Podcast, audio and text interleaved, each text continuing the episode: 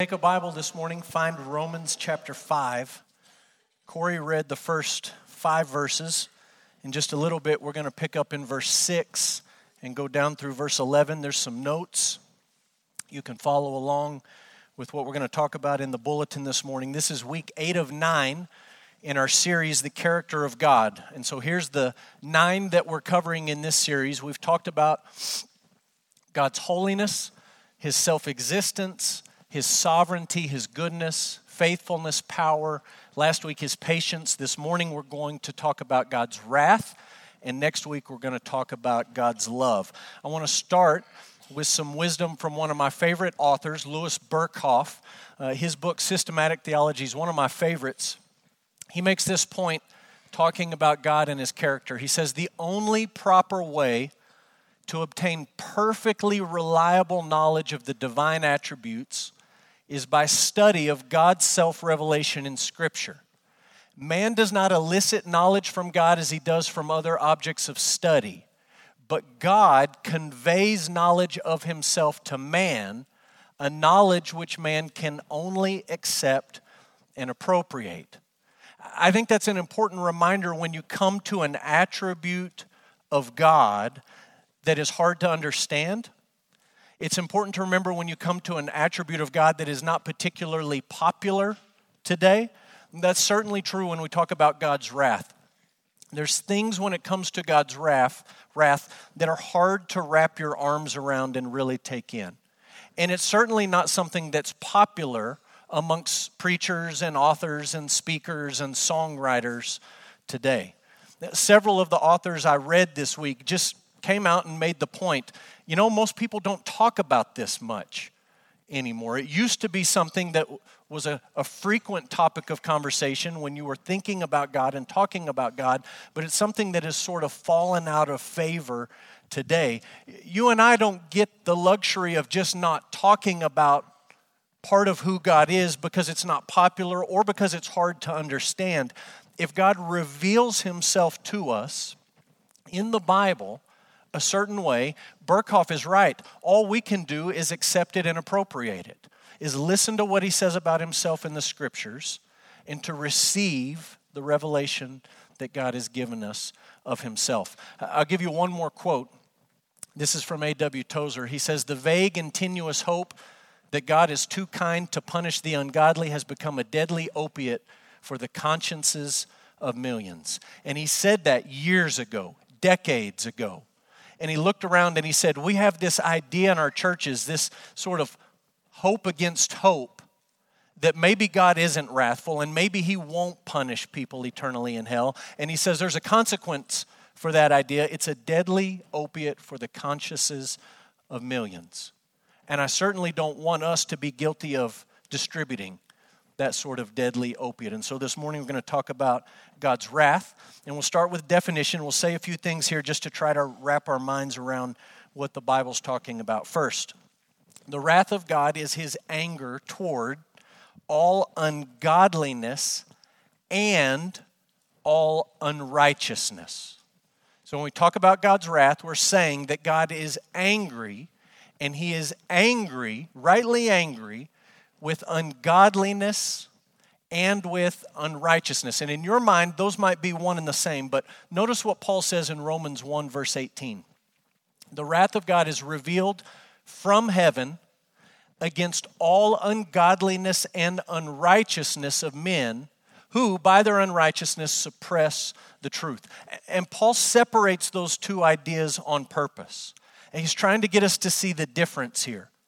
Ungodliness, theologians would describe as living your life with little to no thought of God or His glory.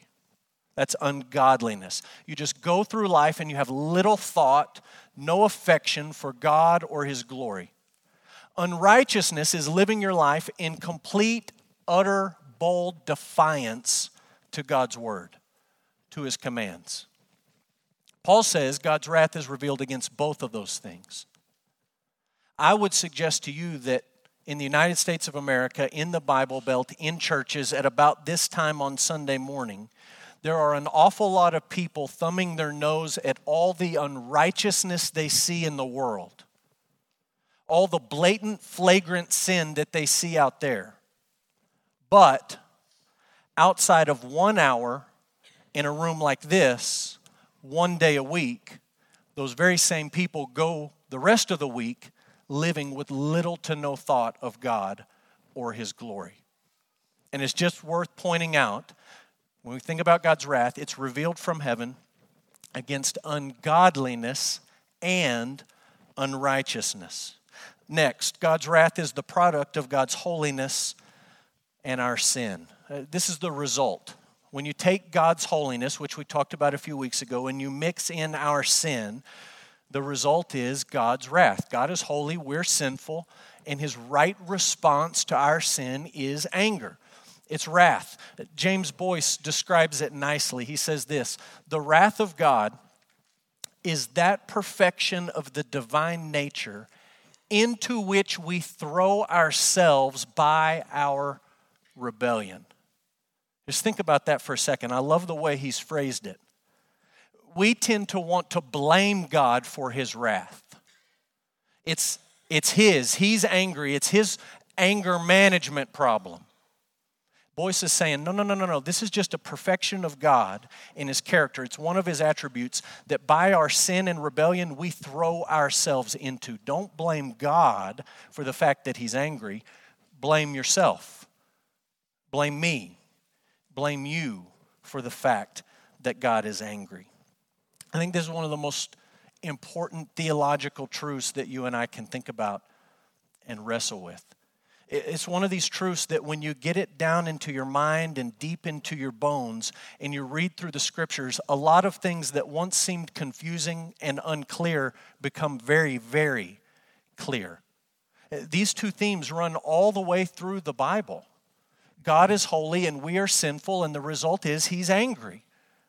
He's angry, he's wrathful. And when you see those two themes repeated all the way through the Bible, you understand this is a major biblical idea. This is not just like a footnote about God's character. This is something that begins in Genesis 3 and runs all the way through the Bible. In the Old Testament, there are over 20 different words used to describe God's wrath or his anger.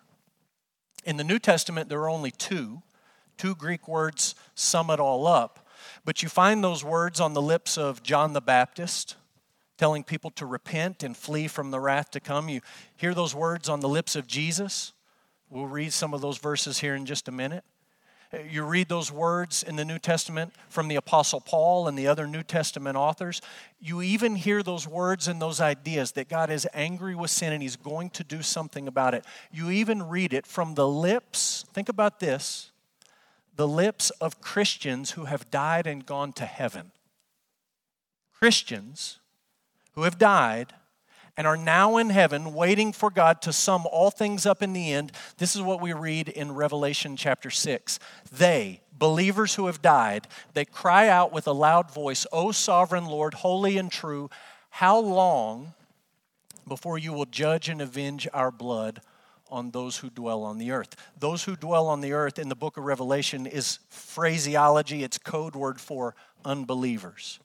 Just think about this. You have believers in heaven looking at God who is sovereign, he can do anything, he's holy, he is angry with sin, and they ask God a question God, how long is it going to be until you avenge our blood on those who dwell on the earth? And do you know what God says to this? He does not say, Shame on you for asking a question like that. Why would you say something so mean spirited? You know what he says? Just wait a little while longer. Just wait a little while longer. Just wait, and it's going to happen. It's a major, major biblical theme. Here's one thing I need you to understand God's wrath is shaped by his character. You can't divorce his anger and his wrath from all of his other attributes. Psalm 7 11 is a good example of what I'm trying to say to you. It says this God is a righteous judge and a God who feels indignation. There's one of those words for wrath or anger, indignation. He feels indignation every day. And the psalmist is saying to you, God's indignation, his wrath, his anger towards sin and unrighteousness and ungodliness, it's not petty. it's not blown all out of proportion, it's not sent upon the wrong, innocent victim. He is a righteous judge. Everything he does is right, and nothing he does is wrong. Everything he feels is right, and nothing he feels is wrong. His righteousness governs his wrath. His omniscience governs his wrath. He never exercises his wrath without knowing all the relevant pieces of information. Sometimes, on a human level, that happens you blow up or you get angry at somebody, or even in a court of law, we make a judgment or decision, we don't have all the evidence. God has all the evidence, He knows everything, and His omniscience governs His wrath. I'll give you an example of what I'm trying to say to you here. Two weeks ago, yesterday, I went to a girls' basketball game, middle school girls' basketball game in Wink, Texas. Compass Academy was playing in a tournament in Wink. It was our last games of the year. So I drive over. My little kids had basketball in Midland. So Brooke took the little girls to basketball in Midland. I went with Emma over to Wink, and we were playing Van Horn. Okay? I've never been to Van Horn. I'm sure it's a nice place. If any of you are from Van Horn, I don't mean any offense. But in this game, Compass versus Van Horn, the Van Horn parents were mouthy and they were mostly mouthy at their own coach. It was very awkward. They had a lot of sideline coaching going on. They also had some feedback for the referees, some constructive criticism for the, rest, the referees. Most of it was really directed toward their coach, some of it was directed toward the referees. And so we watched this game. Uh, it was the end of the day. The referees were tired. They didn't want to call anything. They just wanted the clock to run and wanted to get out of there if you remember last Sunday, I didn't have much of a voice. That was not because I was yelling on Saturday. In fact, on Saturday, I didn't have much of a voice. And I thought to myself, okay, you got to stay calm because if you start screaming at this game, you're not going to be able to scream at the people on Sunday. So don't say much. So I didn't say much of anything. I just kind of sat there and rolled my eyes. The game goes on. And it's at the very end of the game. There's about a minute left in the game and somebody calls a timeout or there's an out of bounds or something, there's a stoppage, and the referee is over talking with the scores table on the opposite side of the gym. And he's kind of pointing and he's looking backwards. And all of a sudden, this man gets up. He's the principal of Wink, he's the host principal of the tournament. He gets up, girls are coming out of the timeout. He walks around the end of the gym and he comes over to where I'm sitting. And he walks right up to me and he says, Sir, you have been kicked out of the game. That was exactly what I said. It's exactly what I said. Now, look, I got to this point in the story last week in a finance team. I was telling a story to a finance team. And you know what Chris Ray said when I got to that point in the story? He said, I'm kind of proud of you. a couple weeks ago at a game, the Catholic priest, one of the priests, almost got kicked out of the game and he got rebuked. And I think Chris feels like I need to work on my street cred. So he's, he's nodding. He's like, I'm proud of you. That's good. Don't let the Catholics outdo us. I like it. So the guy says, Sir, you've been kicked out of the game. And I said, What? And he said, Yeah, I, I don't know what happened, but he sent me over here and he said, The guy in the green has to go. So I was wearing, some of you have seen it, my obnoxious highlighter green jacket. It's so obnoxious that sometimes when I wear it, some of you have very kindly said, No, that's a green jacket.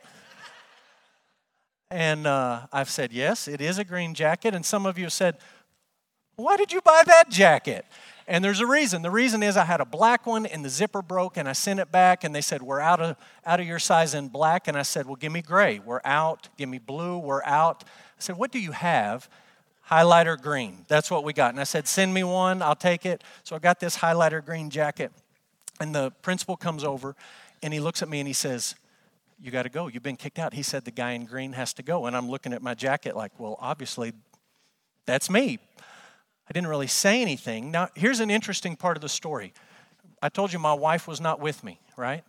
She's in Midland. Sitting right next to me, I, I really thought I had lucked out here. One of our elders, Jason Westfall. He's sitting right next to me. And this guy comes over and he says, Yeah, you've been kicked out. You got to go. And you know what I thought was going to happen? I thought Jason Westfall was going to stand up, put his foot down, and look at that principal and the ref and say, You are a lion, dog face, pony soldier. No way. And do you know what Jason Westfall did?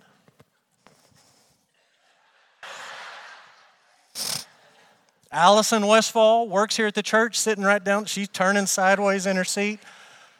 And I'm like, I guess I'm gone. I guess I got kicked out. There was like 30 seconds left. We had taken the lead. It really wasn't in jeopardy. And I thought, you know what? I'll just get up and go. And I start to get up. And the referee across the gym sees me get up and he blows his whistle. And I'm like, I'm leaving. I'm leaving.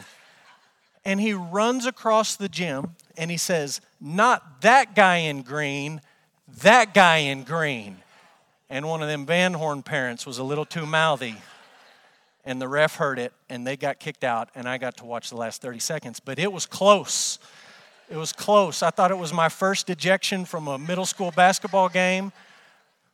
It was a miscarriage of justice just that far away.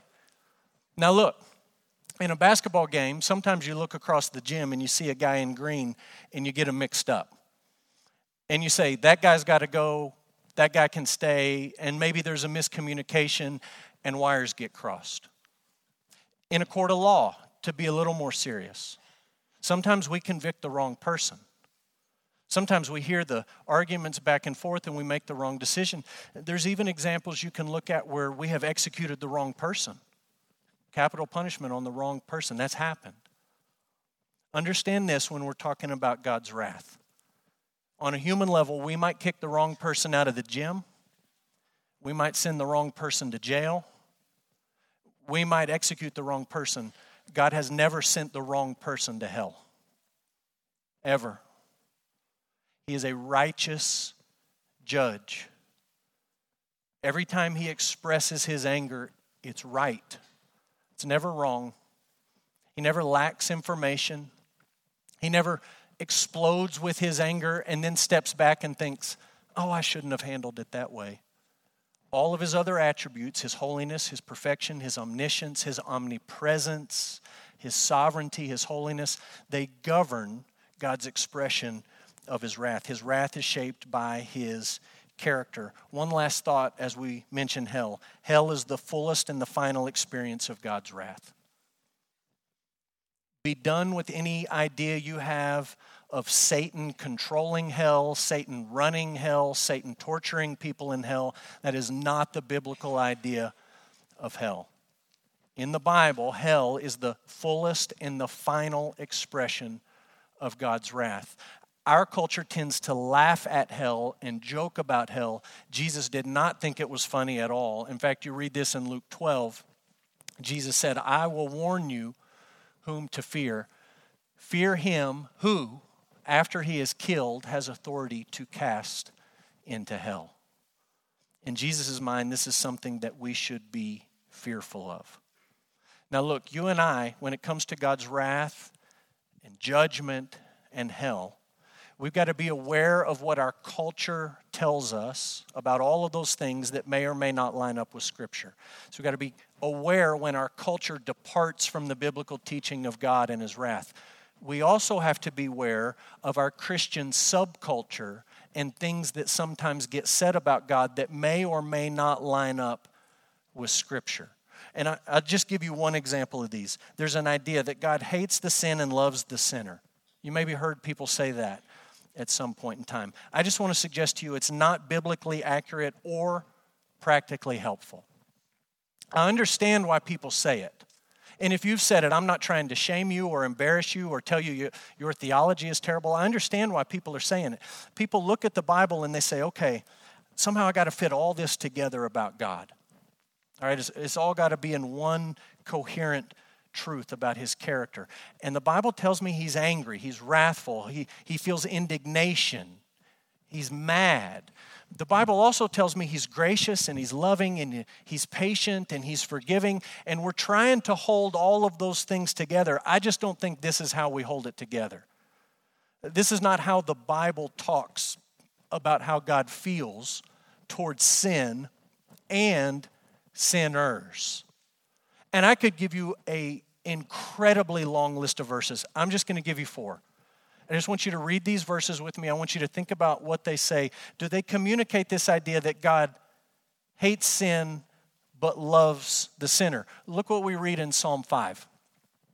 The boastful shall not stand before your eyes. You, that's God, hate all evildoers. Not just their evil, but the evildoers. That's what it says. You destroy those who speak lies. The Lord abhors the bloodthirsty and deceitful man. Later in the book of Psalms, pour out your indignation upon them and let your burning anger overtake them. He's talking about sinful people, and he says, God, it would be right for you to pour your anger out, not just on the bad things they do, however that would work, but on the people who do them, on them. Two more verses, one from Jeremiah. Behold, the storm of the Lord. Jeremiah uses that to talk about God's wrath and his judgment. Behold, the storm of the Lord, wrath has gone forth, a whirling tempest. It will burst upon the head of the wicked. They will experience this wrath. If you think, well, that's a bunch of Old Testament mumbo jumbo, look at the Gospel of John. This is Jesus himself. Whoever believes in the Son has eternal life. Whoever does not obey the Son shall not see life, but the wrath of God remains on him on her. If you do not believe in Jesus, God's wrath rests on you.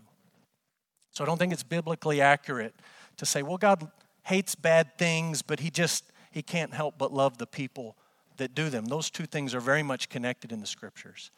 God is wrathful towards sin and he is wrathful towards sinners. And I also don't think this idea, in addition to being biblically faithful, is practically helpful at all. Because the reality is, none of us agree on who should be the object of God's wrath. If we're just going to separate people from their bad behaviors, well, which ones are we going to separate? Are we going to do that for Hitler and say God was really angry with the things that he did, but oh, he just couldn't help but loving Hitler? Are we going to do that with people who hurt and abuse children unrepentantly? Or are we going to say, well, God doesn't, God doesn't like what you did, but he just got the biggest soft spot for you. He can't help it. I don't think it's practically helpful to speak in that way. In fact, I think the only way, biblically, that you can separate the sinful actions from sinful people is at the cross. It's not just a vague, well, I hope he hates the bad things but loves me anyways, but it's at the cross that we get, begin to make a distinction between sin and sinners. So I want you to take your Bible. I want you to look at Romans chapter 5. I just want to read a few verses with you, and then I'll give you a few thoughts as we wrap up. Romans 5, verse 6. Scripture says this While we were still weak, at the right time, Christ died for the ungodly. Do you remember what we read in Romans? The wrath of God is revealed from heaven against all ungodliness and unrighteousness. At the right time, Christ died for the ungodly.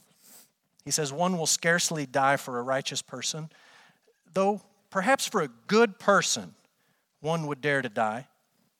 God shows his love for us in that while we were still sinners, Christ died for us. There's the idea he didn't just die for sins, but he died for sinners. Since therefore we have now been justified by his blood, much more shall we be saved by him, by Christ, from the wrath of God. His blood has brought justification to our lives, and now we have salvation from God's wrath. Why? Because he died for the ungodly, verse 6. It's because while we were still sinners, verse 8, Christ died for us. Verse 10 If while we were enemies, we were reconciled to God by the death of his Son, much more, now that we're reconciled, shall we be saved by his life. More than that, we also rejoice in God through our Lord Jesus Christ, through whom we have now received reconciliation. Listen, there's about 100 things I'd like to tell you about that verse. And I'm going to take the 100 and boil it down to three. Very simple. You ready? We are saved by God, from God, for God. I think that's the essence of what Paul's telling us in that paragraph. We are saved by God, from God, for God. Who is it that saves us? Verse 6 says it's Christ. He died for the ungodly. If you look down uh, just a little bit later, it talks about the Holy Spirit has been poured into our hearts. That's what Corey read in verse 5 earlier. We don't save ourselves. We can't save ourselves. We have caused the problem. Remember what Boice said we have thrown ourselves into this perfection of God through our sin and our rebellion. We are the problem causers. We are the sinners. We're the objects of his wrath. We're his enemies. God is the one who saves us. He sends his son, Jesus, the Son of God, to die for us while we were ungodly sinners. He sends the Holy Spirit and pours him into our hearts to give us life when we're dead. God is the one who saves us. We do not save ourselves. And who is it that we're saved from? Some people would say, well, we're saved from the power of sin. That's true biblically true. Some people would say, well, we're saved from the world, this wicked fallen world. Also biblically true. Some would say, we're saved from the power of Satan. True. Very true. Important and true. Ultimately, what we're saved from is not just sin, is not just the world, is not just the devil, is from the wrath of God. We're saved by God from God. That's what he says in verse 9. We have been justified by his blood.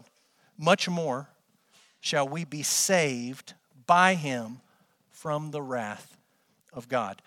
Who are we saved for? Ultimately, it's for God. Throughout this paragraph, Paul talks about reconciliation. He says we've been reconciled, we've been brought back into a relationship with God. We were his enemies but through Jesus, we've been reconciled to the Father. And you add it all up, and I think the, the obvious takeaway is this we are saved by God from God's wrath for God to have a relationship with Him. When you get that, when you get it, it changes your eternity. And it changes you now. So, just quickly, I want to make a few suggestions. How should we live in light of God's wrath? Number one, we should fear and worship. When you understand this attribute of God, you should be fearful and you should worship both. Look at Hebrews chapter 10, verse 31. It's a fearful thing to fall into the hands of the living God. It's fearful to understand that your life is in God's hands, that He's holy and that you're a sinner. That should evoke fear in your heart. The Bible says fear is the beginning of worship and it's the beginning of wisdom. So we fear God and we worship God. Here's what I'm saying to you you don't need to apologize for the fact that God is wrathful. He doesn't need a, a PR firm to come in and clean up his image in the 21st century. He's not asking you to go out and have some great explanation for who he is or what he's like that will appease all of those people who detest the idea that he would be wrathful and angry towards sin. It's not something that we apologize for, it's actually something we worship God for. Just walk with me down a little thought experiment. I've told you multiple times, you and I don't get to dream up any God we want. In fact, every week I've tried to give you a quote, a reminder. We listen to what God has said about himself in the Bible. That's how we determine what he's like. But just walk with me down a very short thought experiment. So many people today say, I don't like the idea that God's angry or wrathful. I would never, could never, will never worship a God like that. Think about what those people are saying for a second this deep sense of justice and injustice that we feel when we look at evils and wrongs in the world. Are you telling me that the God who exists who is all powerful and all knowing and completely sovereign doesn't care about those things? You telling me he doesn't care about the Holocaust? He doesn't care? There's no wrath for that? For people who hurt children? There's no consequence for that? Is that what you're telling me? That there's a divine being up there who sees all of the suffering and evil that we experience in this world. He sees all of it, He knows all of it. And He looks at it and says, eh, no big deal. I don't know that that's very comforting.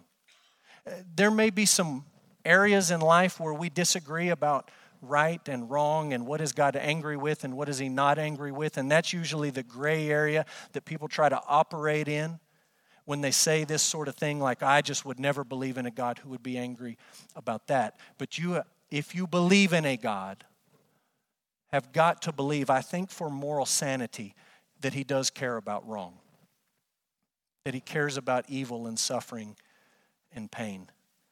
And for all of those people who say, no, he doesn't care. That sort of sense of justice is just, you know, it's man made and selfish. Steal five bucks from those people, key their car, see if they're outraged, see if they think there should be a consequence. It's not something we apologize for. We fear God and we worship. Secondly, we should hate what God hates. And I put this in here with a caveat that there are many Old Testament and New Testament biblical injunctions, commands to love your neighbor. So I'm not giving you license to go out and be hateful to your neighbor. But I'm just saying there are things that God hates. There are things that make him angry, and those things should make us angry. Psalm 119, just to give you a few examples of this from the scriptures. The psalmist says, Hot indignation seizes me because of the wicked who forsake your law. I see people forsaking your law, and the psalmist says, That makes me angry. His heart lines up with God's heart. He says the same thing a few verses later. Through your precepts, I get understanding. Therefore, I hate every false way. When I understand the truth and when I understand what is good from the Bible, I see what's wrong and what's false, and I don't like it There should be a sense in which we hate the things that God hates. Thirdly, we should, quote, fly from the wrath to come. Fly from the wrath to come. And I put that in quotes because I'm stealing it from a man named Jonathan Edwards. Jonathan Edwards lived a long time ago. He's a very smart guy, and he preached a sermon. It's the most famous sermon that's ever been preached on the wrath of God sinners in the hands of an angry God. Chances are, at some point in your high school years or your college years, if you took an English class, you had to read excerpts of this sermon. He preached it twice. He preached it once at this church on the left that was in Massachusetts. That was his church. He preached it later, uh, visiting another church in Connecticut in this sermon, he talks about God's wrath. He talks about God's holiness, and he talks about our sin, and he very skillfully explains when you mix God's holiness with our sin, the result is God's wrath. And he uses very vivid imagery to talk about God's wrath and to help us understand the gravity of our situation before God. He says things like this He says, God's wrath is like a, a thunderstorm over your head, ready to just break loose with rain and thunder and lightning. It's just waiting. And the only thing that holds it back is not your goodness, but it's God and His patience. But it's right there over your head. He says things like this. Some people get uncomfortable, but he says, God's wrath is like a bow and arrow, and the arrow is pulled back tight, and it is aimed at your heart and it would be right for him to vent his anger on you. He's holy and you're a sinful. It's pulled back, the arrow is tight. All he has to do is let it go. It's his patience that hangs on to that arrow. He describes our situation like a, a spider hanging from a thread over a flame.